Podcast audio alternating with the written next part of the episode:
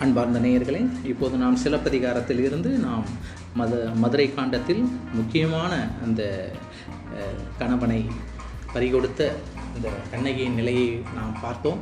அவளுடைய மனசாட்சி சொல்வது போல இப்போது பார்த்தோம். இப்போது அடுத்ததாக கண்ணகி அந்த ஊரை ஒருங்கு திரட்டுதல் ஊர் சூழ் வரி என்கின்ற இந்த முக்கியமான பகுதி இந்த கதையினுடைய டேர்னிங் பாயிண்ட் என்று சொல்லக்கூடிய அந்த முக்கியமான ப பகுதிக்கு இப்போது நாம் வந்திருக்கிறோம்.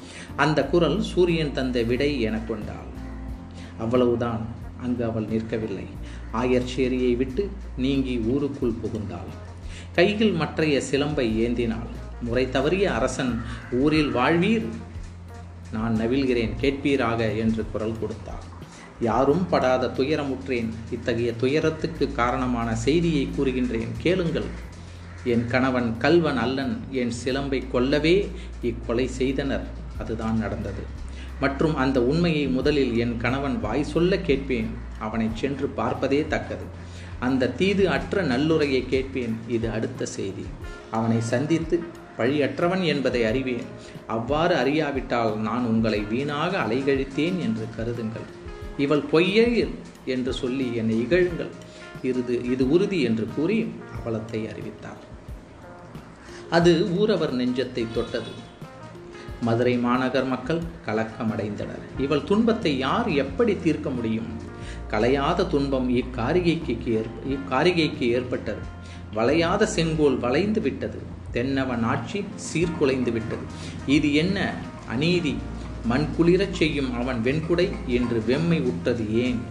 அனல் கக்கியது ஏன்? சிலம்பு ஒன்று ஏந்தியவள் அவள் மானிட பெல் அல்லல் புதிய தெய்வம். இவள் தெய்வம் உற்றவள் போல் துடித்து பேசுகின்றாள் என்று பேசத் தொடங்கினர். மன்னன் ஆட்சி வீழ்ச்சியுற்றதற்கு வருந்தினர் அஞ்சினர். பெண் ஒருத்தி விடும் கண்ணீர் அவர்களை கலங்க வைத்தது. ஊரவர் ஒன்று திரண்டனர். அவர்கள் அவளுக்கு அவள் கணவன் விழுந்து கிடக்கும் இடத்தை சுட்டி காட்டினர் பொற்கொடி போன்ற அந்த பூவையால் அவனை கண்டாள். அவன் அவளை காணவில்லை. கதிரவனும் தன் கதிர்களை சுருக்கி கொண்டான். மாலை நேரம். பூங்கொடியால் பூசலிட்டாள். அவள் தனித்த குரல் கனத்து ஒலித்தது. ஊரெங்கும் அந்த அவலக்குரல் எதிரொலித்தது காலையில் அவன் முடியில் அணிந்திருந்த பூவினை அவள் தன் கூந்தலில் சூடிக்கொண்டாள் மாலையில் அப்பூவினை இழக்கும் அவல நிலைக்கு ஆளாகினாள். காலையில் அவன் அவளை தழுவினான். மாலையில் அவன் குருதி படிந்த மார்பை தழுவினாள். மாலை இருந்த மார்பு அது. ரத்தம் படிந்து மாலையாக காட்சியளித்தது. தன்னை அவன் காணாத நிலை அது அவளுக்கு கடும் துயரத்தை தந்தது. மன்னவன் தவறு இழைத்தான்.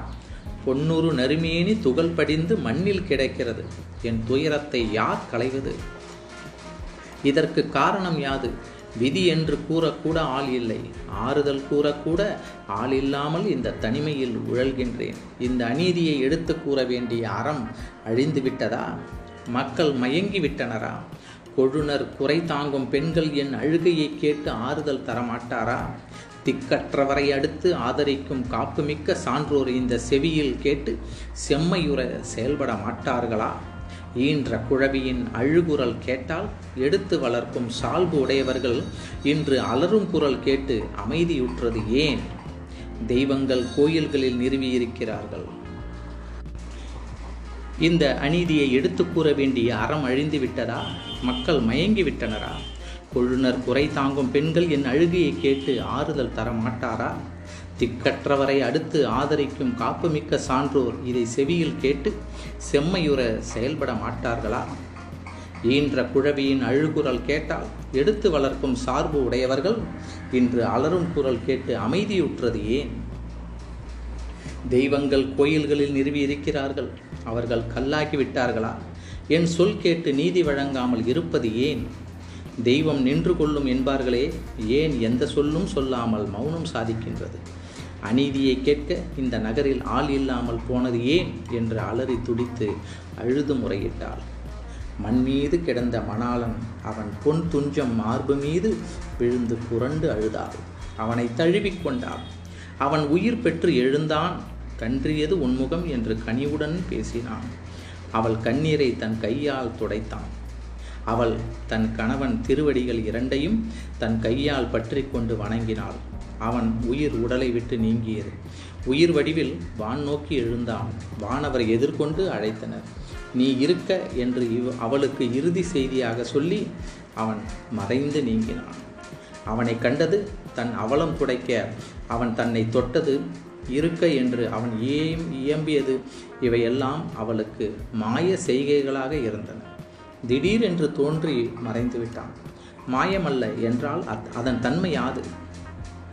தெய்வம்தான் வந்து என்னை மருட்டியதோ அவனை எங்கு சென்று அடைவது? இருக்க என்றான். பொறுக்க என்னால் இயலாது. என் சினம் தணிந்தாலன்றி அவனை போய் சேரேன். தீமை செய்த அரசனை திறம் கேட்பேன். வழக்கு ஆடுவேன். அவனை வழுக்கி கொணர்வேன். அழிப்பேன். இந்நகரை ஒழிப்பேன் என்று உறுதி கொண்டவளாய் அகன்றாள். எழுந்தவள் பழைய கனவினை நினைத்து பார்க்கிறாள். தீய கனவு அது இன்று பலித்து விட்டது நின்றாள். நிலை குலைந்தால் நெடுங்கண்ணீர் சோர சற்று அயர்ந்தாள் எண்ணி பார்த்தாள்.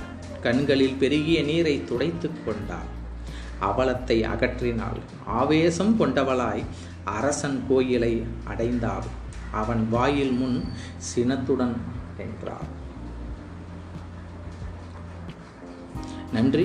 மீண்டும் என்னுடன் இணைந்திருங்கள். அடுத்ததாக வழக்குரை காதை மதுரை காண்டத்தில். இது ஒரு முக்கியமான ஒரு ச காதை இது. இதை இதை என்னுடன் இணைந்திருங்கள். உங்கள் காண்களை சரவணன் அருணாச்சலம். நன்றி.